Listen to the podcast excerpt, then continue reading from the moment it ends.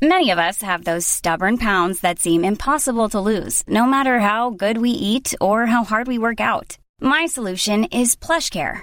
PlushCare is a leading telehealth provider with doctors who are there for you day and night to partner with you in your weight loss journey. They can prescribe FDA-approved weight loss medications like Wegovy and Zepbound for those who qualify. Plus, they accept most insurance plans. To get started, visit plushcare.com slash weight loss. That's plushcare.com slash weight loss. Hey, it's Ryan Reynolds, and I'm here with Keith, co-star of my upcoming film, If, only in theaters May 17th. Do you want to tell people the big news?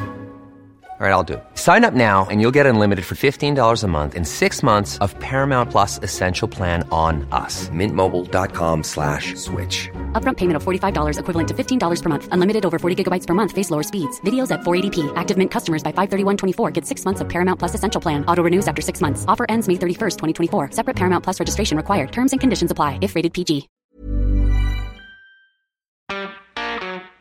Hi, I'm Jennifer Palmieri, and welcome to Just Something About Her from the Recount and iHeartRadio. On this podcast, I talk to powerful women about how they made it to the top on their own terms. Here to help me introduce this week's guest is my producer, Sari Suffer. So Kate Stayman London is this week's guest, and she was a former colleague on Hillary Clinton's 2016 campaign with you, right, Jen? Yes, uh, she was our lead digital writer, and now she's a novelist who just wrote my favorite book of the year, One to Watch. Yeah, we wanted to send our listeners off on Memorial Day weekend with a good beach read. And I feel like I couldn't get in touch with you for a few days when you were binging this read. oh my God, it's so true. I would force myself to wake up in the middle of the night so that I could, you know, read a couple more chapters. yeah, I'm not going to ruin the book or this fantastic conversation that we're going to have with Kate, but One to Watch is about a plus size woman who's on a bachelorette type show. And while it's got very rom com undertones, it's also really much deeper than that. Yeah, definitely is. And I want to ask Kate why it was so important to her to have a plus sized woman as the heroine and the ways in which it's tackling a really big body diversity issue in entertainment. You know, I've read that two thirds of women in America are size 14 and above, which is considered plus size in clothing. But obviously, we don't see two thirds of women in media and magazines as size 14 and above. So, you know, there's a dissonance there. I was blown away by that same stat. So we'll get to all that. But I also want to talk to Kate about heartbreak, vulnerability, being a single woman during the pandemic, lots of good stuff. So let's get right into it.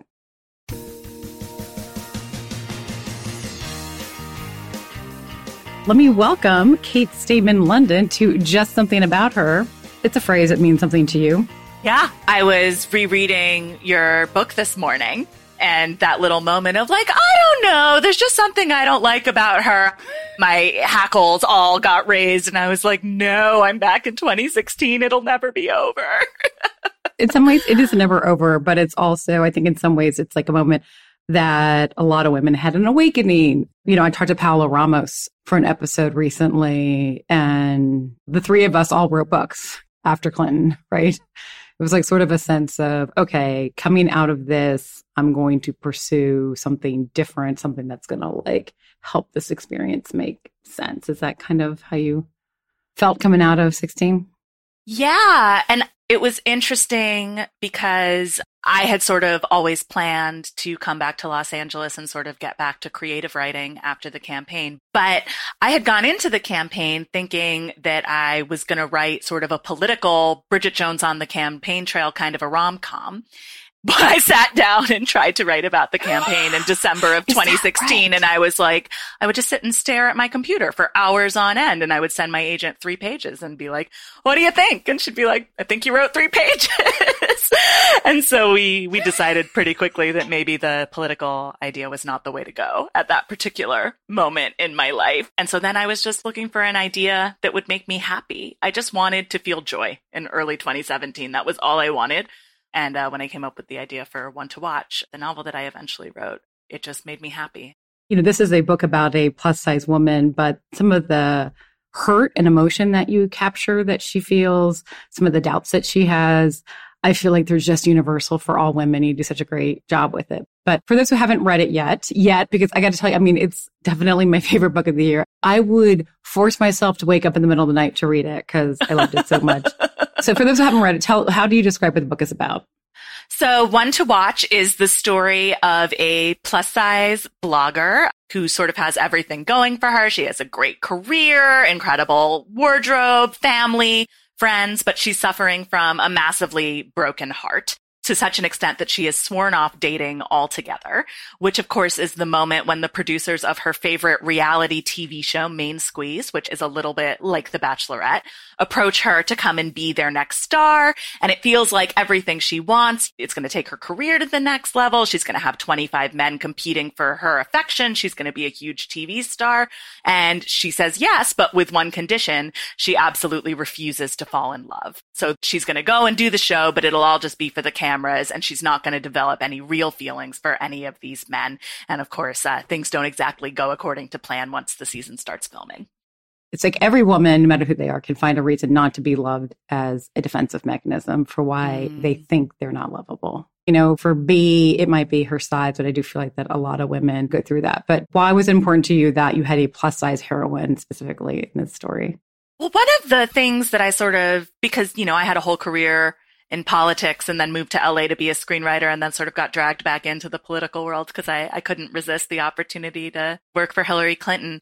But a sort of through line of my career is I've always really been interested in women's empowerment and in particularly the strain of misogyny that has to do with controlling women's bodies, which can look like a lot of different things. It can look like restricting access to reproductive health care. It can look like restricting rights for trans women. And, you know, fat phobia for me is a thing that, you know, no matter what size you are, so many women experience this feeling that how thin you are and what you ate for lunch and what clothes, what size you fit into, that this is the most important thing about your day and maybe the most important thing about your life. Maybe it's the whole way you define whether you feel good about yourself. And so to me, to dig in on this idea of fat phobia in a story that can feel really light and really bubbly and really fun and escapist and romantic, but still really dig into an issue that for me is so pervasive and so important to dig into and surface and think about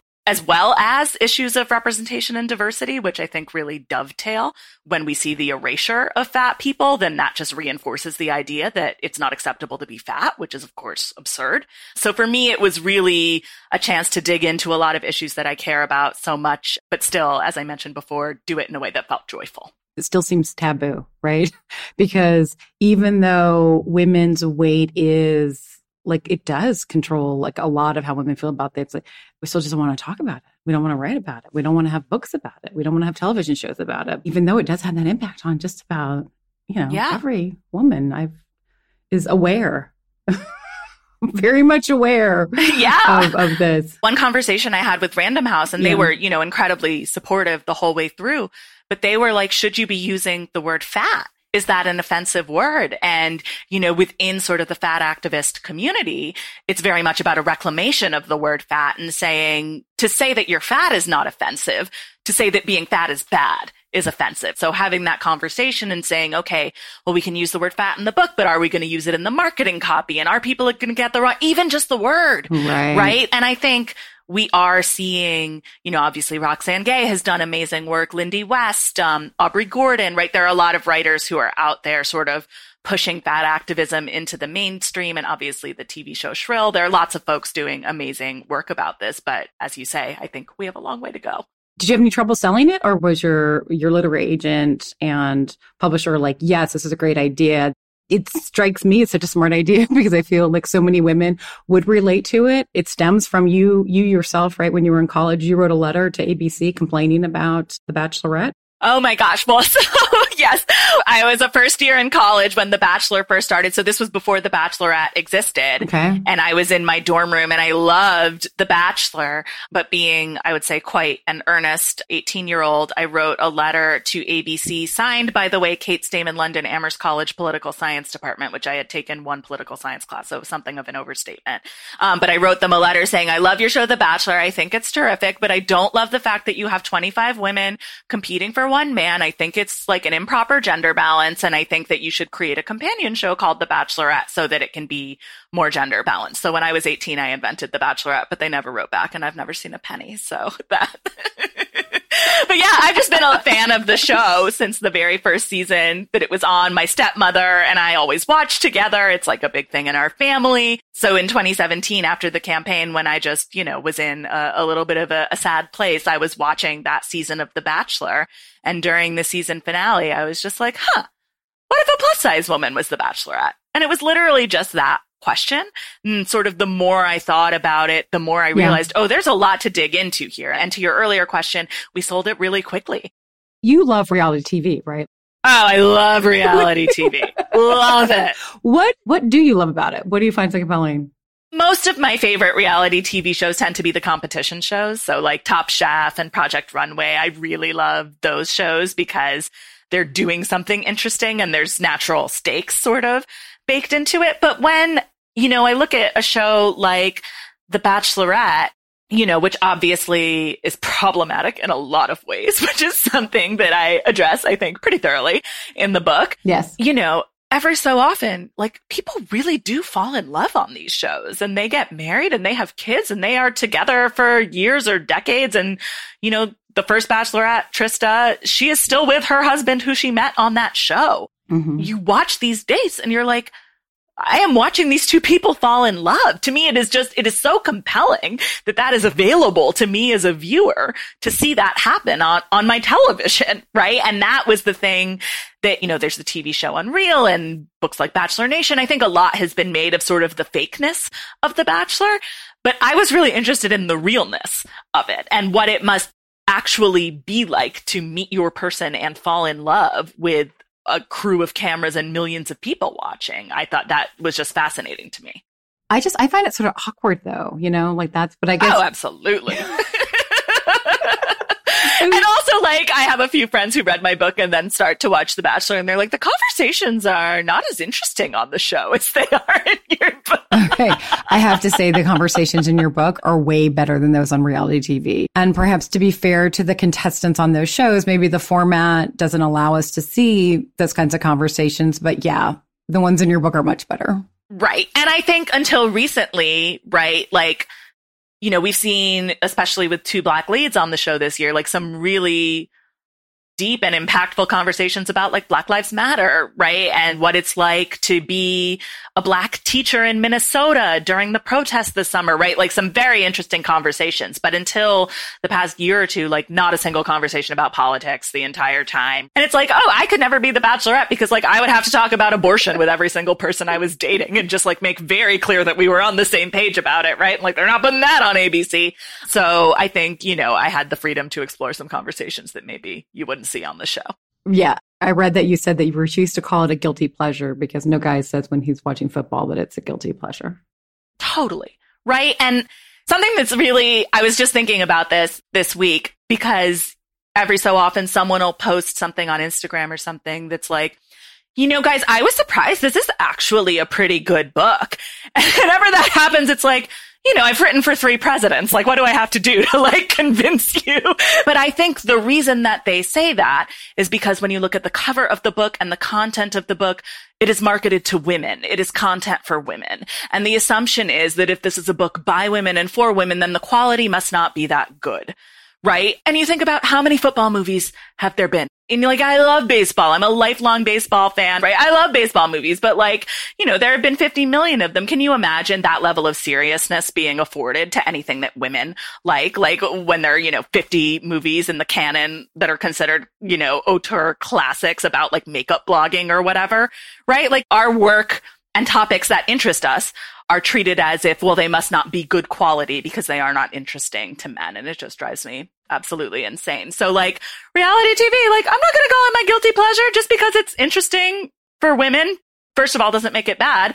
And second of all, if it brings me pleasure, I don't feel guilty about that. I think it's good to have pleasure. I mean, you really just nailed like what the problem is with the dismissal of things that women like in the entertainment world. Yeah, well said. Well said. All right, it's time to take a quick break to pay some bills. We'll be right back with Kate Stayman London on Just Something About Her.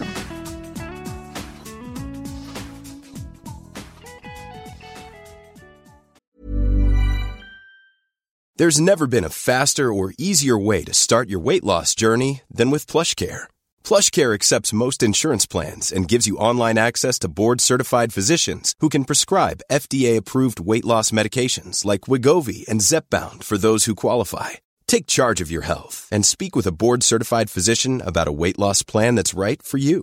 Get started today at plushcare.com slash weight loss. That's plushcare.com slash weight loss. plushcare.com slash weight loss. Hey, it's Ryan Reynolds, and I'm here with Keith, co star of my upcoming film, If, only in theaters, May 17th. Do you want to tell people the big news? All right, I'll do it. Sign up now and you'll get unlimited for $15 a month and six months of Paramount Plus Essential Plan on us. Mintmobile.com slash switch. Upfront payment of $45 equivalent to $15 per month. Unlimited over 40 gigabytes per month. Face lower speeds. Videos at 480p. Active Mint customers by 531.24 get six months of Paramount Plus Essential Plan. Auto renews after six months. Offer ends May 31st, 2024. Separate Paramount Plus registration required. Terms and conditions apply if rated PG.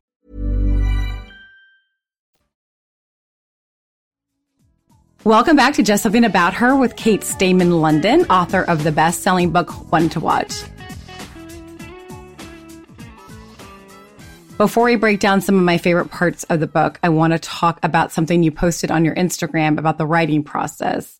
You said, quote, writing this book has at times felt like sinking in a pool of my sharpest heartbreaks, my quietest fears, a loneliness so total it seems boundless. Is this book about you, Kate? Or were you trying to just exercise what her fear and disappointment feel like for women so that it was relatable for all of us? Woo, you really, you really, you really went there. Um, yeah, I mean, I, the way I describe the writing process is I feel like I, I cut my heart open and just bleed on the page. And that's what's there. Right. And I think every passage that feels like that doesn't end up in the final book because sometimes it's just like, okay, Kate, maybe these are your emotions and not the character's emotions because it is, you know, obviously I'm drawing on my own experience, but she is a fictional character going on a, a fictional journey. But in thinking about the worst heartbreaks of my life, that was what I was thinking about and writing about when I was writing about Bea going through the worst heartbreak of her life. When I think about, you know, I remember being on a family vacation when I was in high school and there was this lady on the beach who sold swimsuits. And, you know, every woman in the family bought a swimsuit. And there are women in my family who are all different sizes, right? We're not all the same size. I'm not the largest person in the family or anything like that, but I just remember buying this swimsuit and feeling so bad about my body that I just, you know, 16 years old, like who cared? And, and also like, you know, my body was fine, right? And I just, I skipped dinner. The idea of putting food into my body made me so upset. And, you know, content warning for anyone who struggles with eating disorders, which I haven't, but just in that particular moment, I couldn't bring myself to go to dinner. And I just stayed in the right. hotel room and cried because putting on that swimsuit made me feel so terrible. And it's just like, why? right? Oh my God, what a waste of time. What a right. waste of energy. But I wanted to capture the depth of those feelings and put it in the book and let other women and, you know, trans and non-binary folks and men who have felt those feelings to say, you're not alone. I felt it too. This character feels it too. Yeah, it's definitely not just women that feel that way. So I want to read one part from the book that you don't even have to respond to if you don't want to, but it's just, I feel like it may be the best description of what I think a broken heart feels like faced with having to end a bad relationship. This is the pretend letter that she never sends to her estranged, not very good boyfriend, Ray. Um, I don't know how I handed you this power. It makes me so insane that you have it. And I fucking know. I know it's probably just me and my own shit that you don't have a damn thing to do with it. You're just some vessel holding all my sadness, glowing with the nuclear energy of my loneliness. If I try to imagine you letting go, I don't feel free. I feel untethered, unbound, like I'm nothing and nowhere. Is that something, Kate, that like just came pouring out of you, or is that something that you spent a week on? Because I think a lot of times people, you know, we tell our friends, you should just move on, you should let go, it's going to feel good. And you just, in that moment, you just can't imagine that it's going to feel good. it's going to make you feel like you're floating and not connected to anything. And you just capture that fear really well. But did it take a long time to nail that? My editor is going to be cracking up listening to this um, because that, no, I wrote it, you know, sobbing at two o'clock in the morning, you know, in one take. I wrote that whole email and we made some tiny edits, but it pretty much what I wrote at two o'clock in the morning in my cousin's guest room when I was visiting her crying is what is in the final book. And that was in maybe the second draft, I think, maybe the third. And my editor read the draft and what she said was, that email is my favorite part of the whole book. I want us to do a lot more like that. And I was like, oh, so you want to do more of the stuff where I'm, you know, crying at two o'clock in the morning and feeling terrible about the worst memories of my life. Cool, Emma. I'll do some more of that. But she was right, you know, that we got to a super genuine place with the character and that that was what, you know, needed to be tapped into in other moments of the book as well there's just like a lot of empathy in that. But one of the things I appreciate about Bea is that she's very strong and has a lot of power, but she does have insecurities and she, you know, does have these vulnerabilities. And also she gets in her own way. You know, sometimes she's the problem. Sometimes like it's her own shit that's like holding her, holding her back. So did you start knowing that Bea was sometimes gonna you know, need a talking to and get out of our own way? Or to be develop along the way? I mean, to me, it's just, you know, I write what I know. And I think I've often felt, particularly in the political sphere, I think more so in, in the artistic sphere where it's, you know, there's a lot more encouragement to be vulnerable. But when I've worked in politics, it's very much, you are that tough boss bitch, right? You have to come into the room. You have to be on your shit every single minute of every single day. You have your argument and you know why you're making it, right? You're coming in here and you're just as good. And, and especially I started out in the labor movement, right? So I was, you know, a 22 year old girl in the labor movement. You know, I was almost always the only woman in the room, always the only woman under 30 in the room. And I learned that sort of toughness and it felt like there was that tough side of me. And then inside, I felt like I was just a mess. Like I was just, you know, this vulnerable, insecure, crying female mess. And it felt like I didn't know how to be both of those things at the same time. And so with Bea, I wanted to create a character who is very empowered, but isn't afraid to also be vulnerable. And also, you know, just from a writing perspective, of course you want your protagonist to be flawed because if someone's not flawed, then why am I spending 400 pages with them? So, in the end, what do you think the book is about? Is it about letting go? Is it about acceptance? Is it about. Mm, that's really interesting. What, what do you think it's about? Would you believe that the book's been out almost a year and no one's ever asked me that question before? I feel like, uh, you know, the episode of The West Wing where someone gets the question, why are you running for president? And they're like, oh, I'm like, I don't know. I spent three years writing it. What is it about? I mean, I think it's about the passage that you brought up the email from early in the book, which is an email that Bea never sends to this guy, Ray, the guy who broke her heart.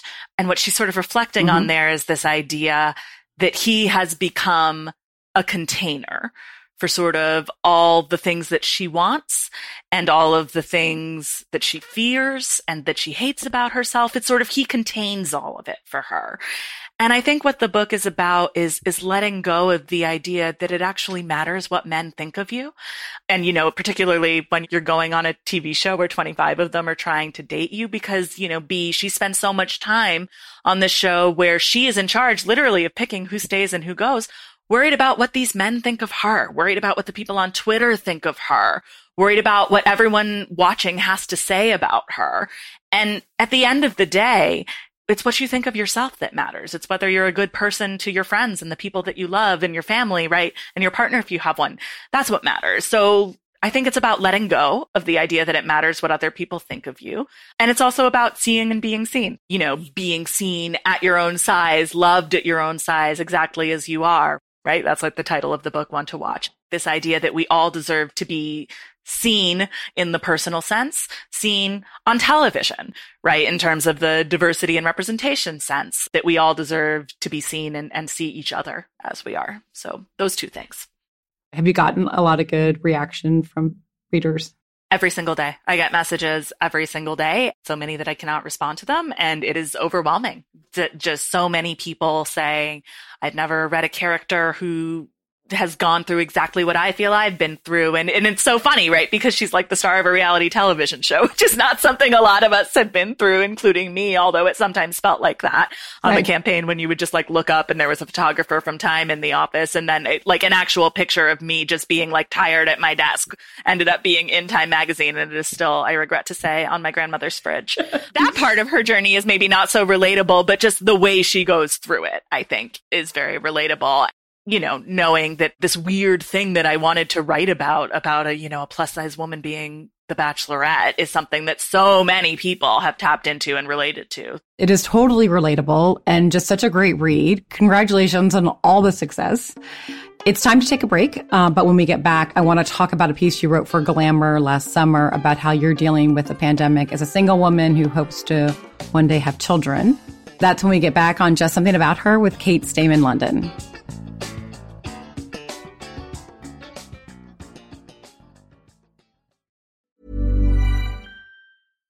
Hi, I'm Daniel, founder of Pretty Litter. Cats and cat owners deserve better than any old fashioned litter. That's why I teamed up with scientists and veterinarians to create Pretty Litter. Its innovative crystal formula has superior odor control and weighs up to 80% less than clay litter.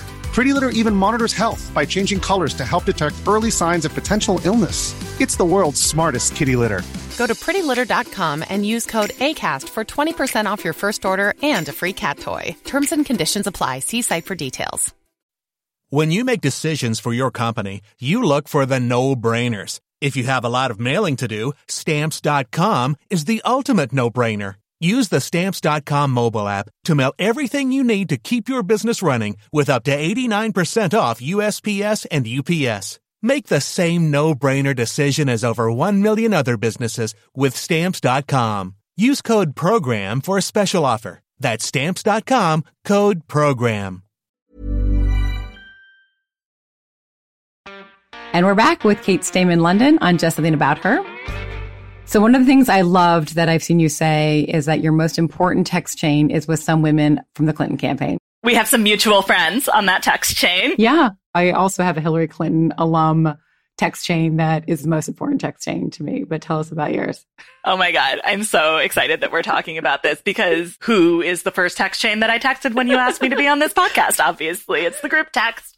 So this text chain is a group of women who worked for Hillary Clinton who either are or have at one point in their lives been plus size. And it started out as a group text about fashion and sort of coming off the campaign and being like, our bodies have changed size. We've been wearing sweatpants for two years. I mean, a little bit similar to what we're all going through right now. Am I right? so that's how this group text sort of was born was, was talking about fashion, but it was so interesting the way that we sort of normalized looking for clothes and looking at pictures of each other in clothes. And this looks beautiful on you. I don't think this is as flattering, right? I found it really affirming and healing in terms of like thinking about like if my body looks like these women's bodies, then that can only be a good thing. Right? Like, oh my, I'm getting like these are the most important women in my life. And if I look like them, that says something beautiful about me and now, you know, it's been obviously uh, four years, and we've talked about every topic under, you know, if there's a tweet, if there's an article, if there's gossip, whatever it is, we're all we're talking about all different sorts of topics. But you know, I think for those of us who lived through the campaign, you know, I think those two years will define my life as much as any other experience I ever go through or will go through. It's important to feel connected to the people who know what it's like. Okay, so ours is called Nasty Women. Nice. if these group threads could talk. And let me just say, you will never find any of us in a Heidi Cruz situation because we would all die for our group threads. We would die for our group threads. Never. We would die for our group threads. you know, it's interesting because text chains are relatively recent, right? Like this is a group text chain is a way to support each other that has only really taken hold in the last 10 years and maybe like in the last five years. But it's like, I find it so powerful to me because it's like there's five of us. These are women who we're all doing different things now. When you need somebody to validate the shit out of you, you go to the women that like live through the hardest possible thing with you. So they like are always going to be there to lift you up. You know, I know if I have a problem or if I'm feeling shitty or if I'm feeling awesome, no matter what's happening, one of them is going to respond within 90 seconds, you know? Absolutely.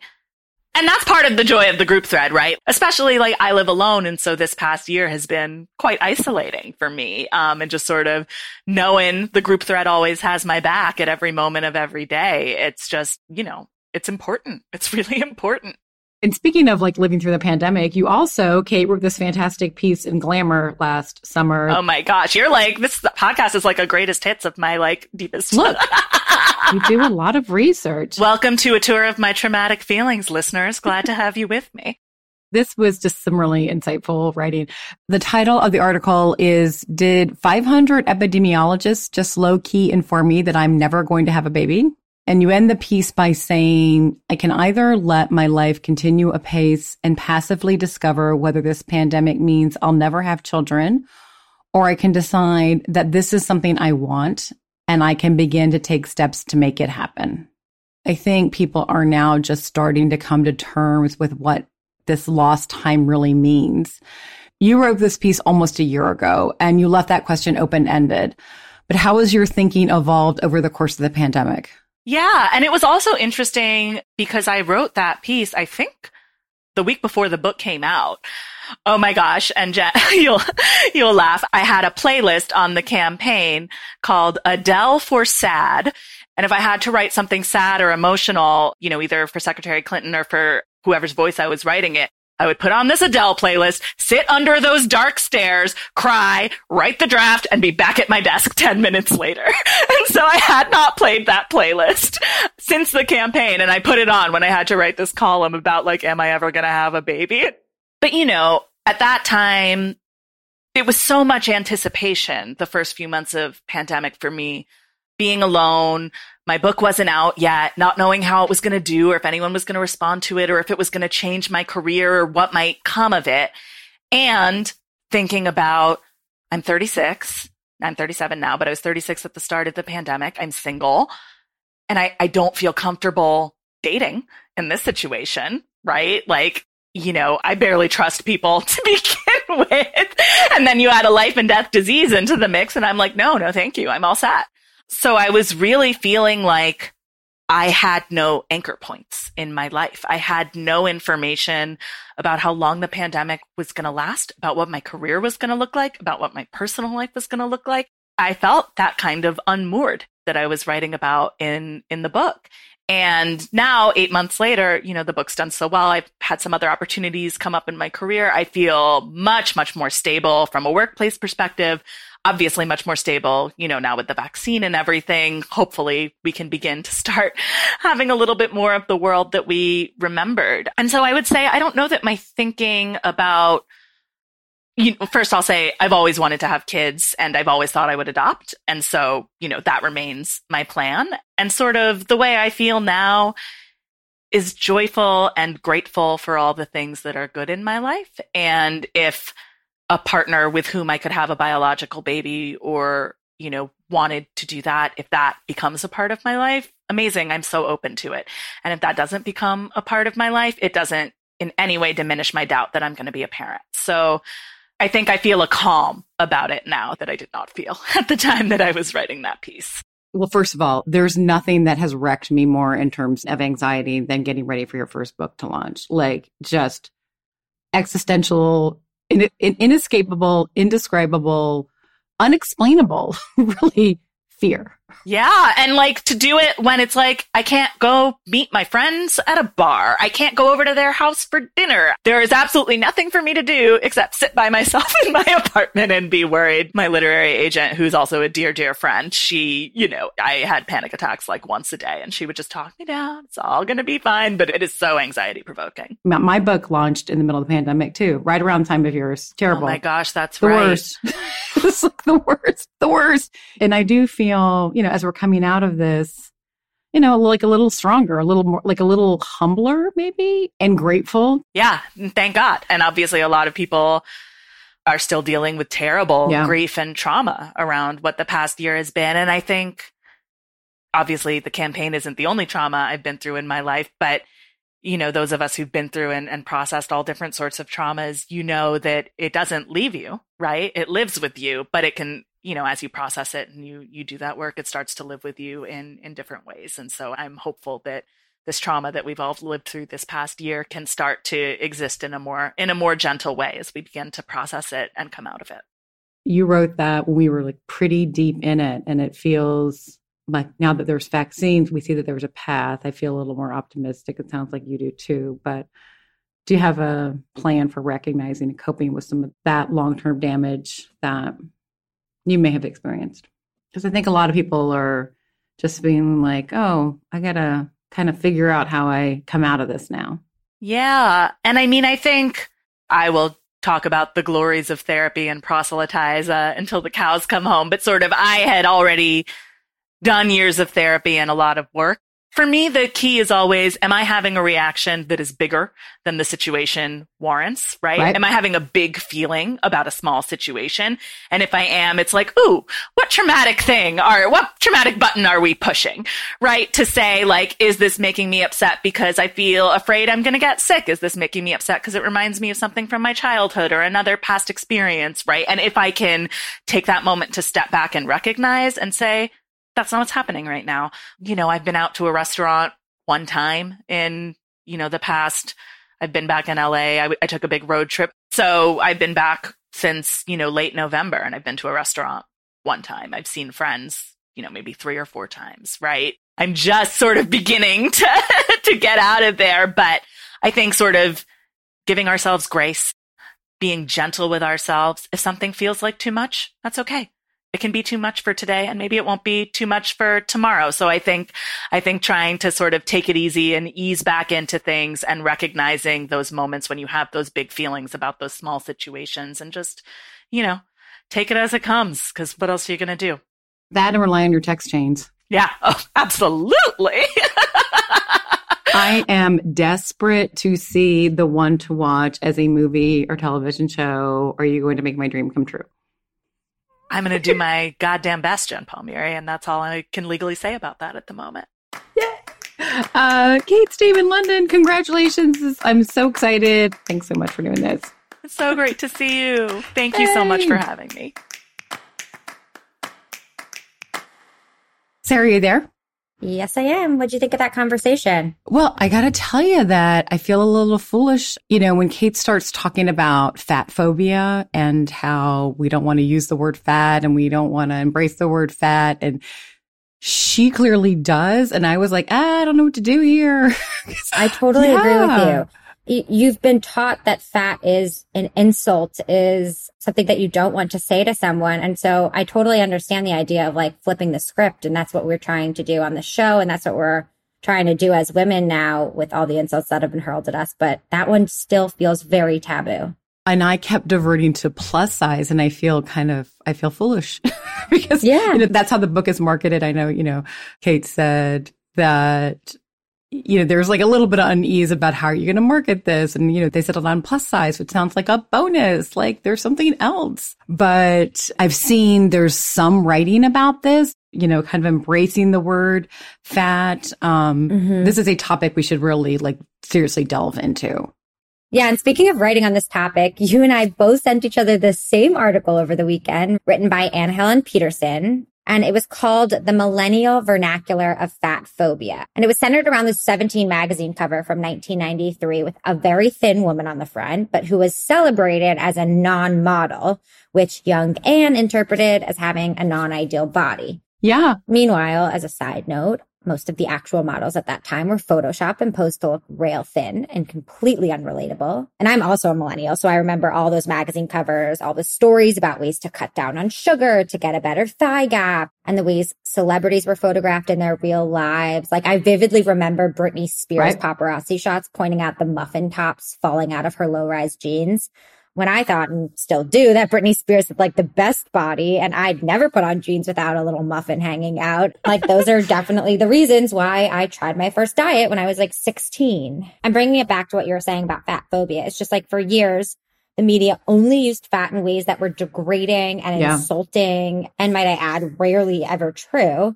And you know, today I think criticizing people's bodies and looks is a little less accepted. And so are paparazzi shots for that matter. But we've kind of cut out the word fat from our lexicon, insinuating that it's a bad thing that we don't want to say about a person.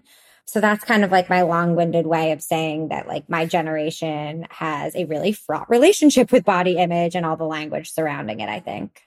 I mean, you're millennial Mhm. and AHP wrote about that too from millennial perspective, but like it ain't new. I mean, I'm Gen X Yeah, and I no, I definitely, I, got all those signals. Well, I think she Um, mentioned this, but a lot of this came from our grandmothers and our mothers passing it down to us and saying certain Yeah. things to us. So it really is a generational issue, obviously. My other big takeaway Mm-hmm. and also just in speaking with Kate and how exuberant she is. And it's like how much confidence matters. You know, Mhm. we worry so much about our appearance, our bodies, and really, I mean, what I just find time and time again, what matters is like the energy and confidence you put out in the world in terms of what uh, attracts people to Mhm. us in all sorts of ways. And Kate Stayman-London certainly lives that kind of Yeah. air of confidence. I love that about her. All right. Awesome conversation. Yeah, more to come on this topic. This is a big one. This is just something about her, a podcast from the Recount and iHeartRadio. Thank you to Kate Stayman-London for being on the show. If you like this episode, please subscribe to the podcast and leave a rating in the Apple Podcasts app. I'm your host, Jennifer Palmieri. Aaliyah Jackson and D. Scott Carroll engineered this podcast. Jessica Williams handles research. Stephanie Stender is our post producer. Sari Soffer is our producer. And Christian Castro Russell is our executive producer.